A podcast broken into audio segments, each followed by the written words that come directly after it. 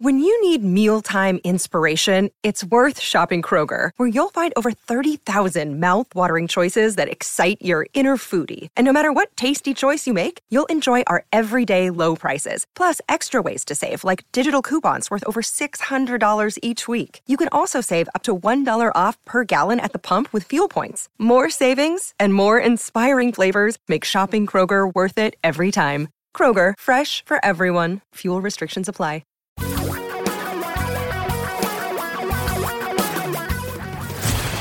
Reality radio for a really great future. We're talking real money. Hi, everybody. Welcome to Talking Real Money, the podcast, the video cast, aka the combo cast. I, I am Don McDonald. That is Tom Cock. We are two escapees from the land of unfortunate names, and we're here to help you out. I thought for now on you're going to be introducing You know me the as- land of misfit toys? Yeah, exactly. I thought for now on you're going to be introducing me as your assistant, my assistant, Tom Yeah, So my assistant, Yeah, right. Thomas Seacock. everybody's got to have a job. Uh, we, so, we used yeah. to call him we used to call him a valet, but uh, I couldn't keep up the British accent, so Exactly. just Well, went to doesn't work. assistant. Thank you, thank you for having Definitely me on not your show, Girl Friday, Sir as they used to say back in the Exactly. old xenophobic days. Way, way, way old. All right, are we ready to do a I'm show ready now? to do We've it. Started got, it. This we is going better to be a do really it. good show. So actually, I've got a really good topic. It's good. Really? Yeah, it's good. Yeah. I do. Off, often the co- the topics in which you're most confident. Yeah. Okay. Well, give me a try. Just right. let me so know. here's yeah. here's the topic. Okay. All right. Here is, ladies and gentlemen, Yeah. Thomas Seacock, Yeah. My esteemed valet and assistant, will now share with you the topic. Oh, the podcast. The topic oh the podcast is the topic that really at the end there's two reasons people call us. They call us I just came into $150,000 what do I do? That's always number 1. And I tell you number 2 Yeah, always is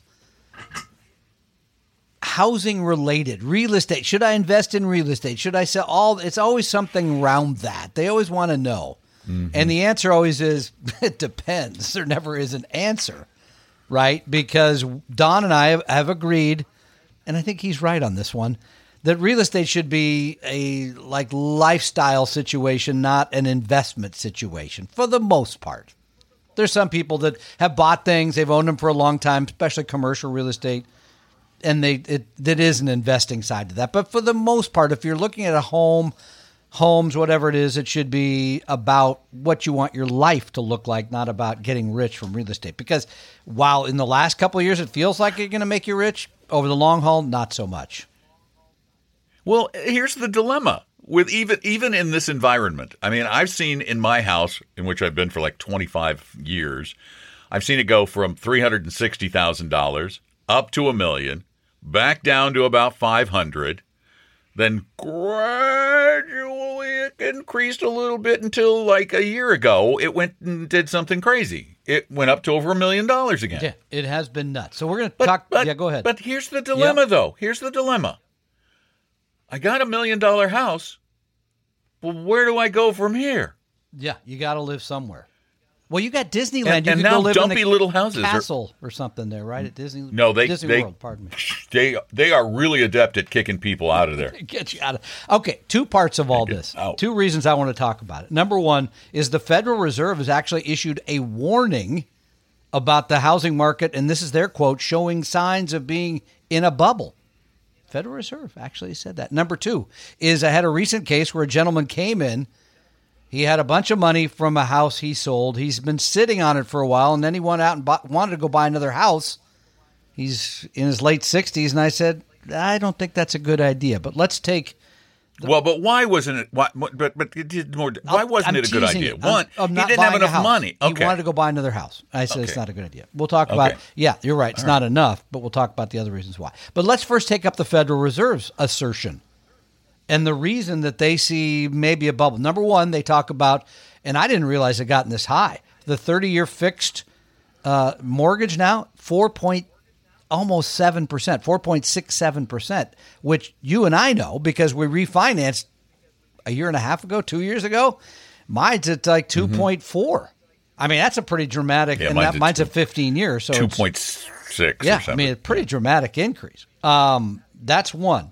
Number two, and this is going to sound to people on the coasts, you're going to laugh, but the median price now is at an all time record, which the median price home in the United States of America now four hundred and five thousand. Now I know you're going to giggle if you're in Seattle or I want that house. Or I know where is that? Where it's well somewhere. Where's that house? Fly Not over my U- town. Fly over USA, right? Uh, their third reason is more and more people are using adjustable rate mortgages. The demand for those up twenty six percent from a year earlier because people can't afford to get into a 30 year. They need to have the adjustment. So they're saying and this is their quote again, there are signs of being at a tipping point. A tipping point. Uh, first of all, they look at exuberance, like, didn't they use that around the stock market once in the late 90s? We're reaching the point. Anyway, Irrational exuberance. uh, thank you. Uh, they say that Yes. 95% is normal, and currently the exuberance ratio is at 115%. So way higher. Of course, the home price to income ratio is very high. Now, the good news. The good news out of all this is they did say they do not see a similarity to 2006, 2007, which led to the meltdown in 2008, of course, uh, that, that household balance sheets are better. Of course, income verification now required on loans, where there was all the liar loans to get pretty much anybody the money back in that 2005, 2006 situation. But if you're worried about the housing market, there's a good reason to worry. I don't worry about it because, as Don said, we're kind of in our homes and we're not thinking about, you know, cashing out and getting rich, which brings me to the yeah, I am. real life example. Well, you're always thinking about that at some level, um, normally with your Bitcoin. But in this case, there your circumstance has more to do with your longer term needs than it does with real estate. Let me explain. So, a gentleman came in not long ago, as I said, sold a house a couple years ago, and then was thinking he'd kind of wait to see what happened with the market. Well, that was a mistake because the amount of money he has now, there's no way he wanted to go buy a home with cash. He has about three hundred thousand dollars. There is no home, uh, frankly, maybe an entire Western Washington you could buy for three hundred thousand. I don't know where that would be, but the point Central was, Washington, maybe. Central Washington, yeah, perhaps. Yeah, you get over into It's Wenatchee, long, long Yakima, drive. maybe something like that. But even then, it's going to be hard. But here's the thing. Here's the deal. Okay, he is in his late sixties. He has no other savings, and he was insisting, "I got to Hmm. go buy a house." And I said, "No, you don't got to go buy a house. You're going to need to stay liquid. This is something people forget about. They they get in their heads. I think there's a lot of us in America think I have to own a home." He wants to do stuff outside in his yard. He wants to have all that. I said, you could do that with a rental hot property. You could find the right circumstance that fits your uh, your lifestyle, that fits your uh, finances. And I was recommending no, you take that money. And didn't, I don't say invest it because if he changes his mind in three years, that was the other part. Is he wanted to know sort of short term, can I invest this and have it grow to the to buy a house? I said, absolutely not. There would be no No. way if you needed that money in under five years. There's no way you should be investing investing that in stocks to try to hope it, it goes up. That would be crazy. So again, this is something that you brought up, Don, previously, is that we have this mental state of mind that I need to own a home. And by the way, many people think I need to have it paid off when I retire, which I think is mistaken too, because they have a tendency to take liquid assets, stocks, bonds, cash, and pay off a mortgage with they don't need to, even at four percent, that's a low interest rate. So again, if I was a seller, sure, this is a good time. But as you point out, got to have a place to move to. If I'm a buyer, I'm always cautious. Number three, if I'm a buyer and I'm in my late 60s, it you really got to make sure that your cash position, your liquid position, is going to be there for the balance of your retirement. That's the part I think people forget about. I think part of the reason, and there are several reasons why people are obsessed with owning houses. One is it springs from our parents and their parents, and before them, you know, a lot of people didn't own property, and it was the American dream to own property. Uh, the other is they want fixed costs, not realizing that owning a home is not, not a fixed cost. It's nowhere near a fixed cost. As a matter of fact, they're you know they say, well, rents are you know two hundred dollars higher than my mortgage would be. Well, but taxes go up on a mortgage, houses break, Um, I'm getting ready to spend about twenty thousand dollars fixing repa- replacing my air conditioning system. Spent thirty five hundred dollars fixing a staircase. Things break, and uh, you really have to when you get this is. And I hate to put it this way, but I'm going to do. I'm going to do it anyway. This is the price you have to pay for not doing what we all should have done when we were younger, and that was put a whole heck of a lot more away. You know, and that's really what it comes down to. But it is more of a lifestyle thing, too. It's really lifestyle. And for this guy, it sounds like it is lifestyle. He wants the backyard, he wants all of that. I would say you should rent him your condo because there's a park right there. He can do some gardening out Boy, in the you park. really you really rub the, the the raw wounds there, don't you? Sure, no problem. I'll just move him right in. Is- uh, do you still have that condo? God, again, now you're scratching. I mean, uh, before it was kind of a rub. Now you're digging in with the claws. Thanks, appreciate it. No, that's not happening. You know, he could rent a part part of your That could backyard. You need gardening help. You, Do I You could, you know, the back the back forty there. The back forty just lays fallow. I would get uh, get him out there with a plow and a you know donkey. And, Problem if you take a plow about twenty feet past my my property line, it disappear down into that swamp. It'd be about ten minutes, be down. So there you go. Good luck. yeah, and and and anything you grow out there, the bears That's to right. get. Uh, yeah. So real estate's not the No. be all end all, and and these days it's not. And in the Seattle area, Tom's right. Boy, two three hundred thousand dollars. Not going to happen. barely a down payment on a lot of houses. Yeah. Barely Yeah. on some No, of I- them, like yours. Anyway, we need not his condo. That'd be cheaper. Um, we we we take your questions, uh, and we get a lot that are written. So we're going to get one of those right now, and um, let's see. Uh, okay, here we go. This is a good one. Short one too. Uh, oh, it says, "Hey Don." Oh, but that's because I did something okay. for him. It says, That's "Hey okay. Don." Yeah.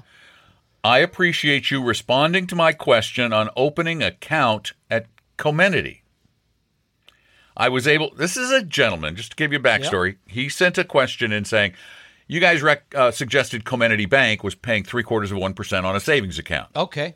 I tried to open the account. They rejected me. Oh, that, reje- I remember this. rejected. I remember this. Yeah. So, so he sent the question in, and I and I, I went live online and at the time and opened an account at Comenity and funded it with five thousand bucks, and I'm making point seven Oh, five you're gonna be a on money that was man at Bank of America, about- earning point zero zero zero zero zero zero zero zero zero It- one. at point seventy five, you're going to have a lot of money. I think I was earning about a penny a day.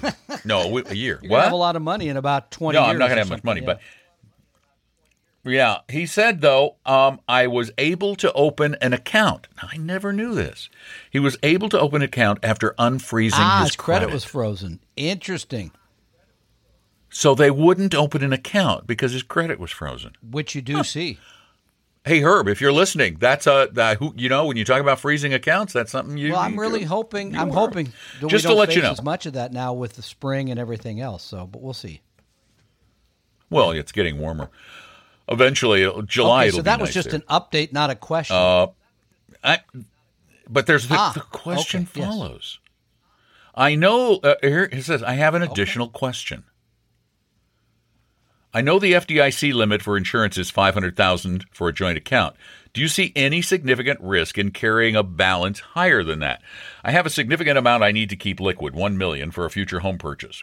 Just wondering if it would be best to spread it among bank accounts and get the ma- or get the max at Comenity. Uh, I'm. This is a personal judgment issue, but if you go back to, I think, not long after the FDIC was set up in '34, whatever it was. Yeah, it was in I the 30s. I believe yeah. I'm correct in saying this. I don't believe there is any bank in the United States that has not met, hasn't paid out. oh, Okay, you've never been unable to. that wasn't bailed Right, out. Some way or another, it worked out. I mean, Washington Mutual's a prime example, right? 2008, all they did was change the name on the front to Chase. No one lost their money. Mm-hmm. There was that Indy Mac. I don't think even there where the run was on the bank. I think everybody always got their money, correct? The one in Southern California, yeah. so- Absolutely, and yeah. you're absolutely right. There has don't think there never. has been. I don't even think with a state I don't think- I don't- insured. I don't think it it's ever ever happened, happened. but I'm not Yeah. hundred So, percent sure. Do I feel comfortable? Uh, but here's what would happen: the risks are incredibly low. The risks are far lower than uh, losing money in, for example, a corporate bond fund. That's more likely than this happening because banks, big banks, the big, big, big banks, have lots and lots of capital. They really do. And for them to be able to buy up the client accounts of another bank with a little bit of support and payment from the FDIC. You see, for the FDIC to help them acquire those assets is cheaper than the FDIC paying Correct. off those assets.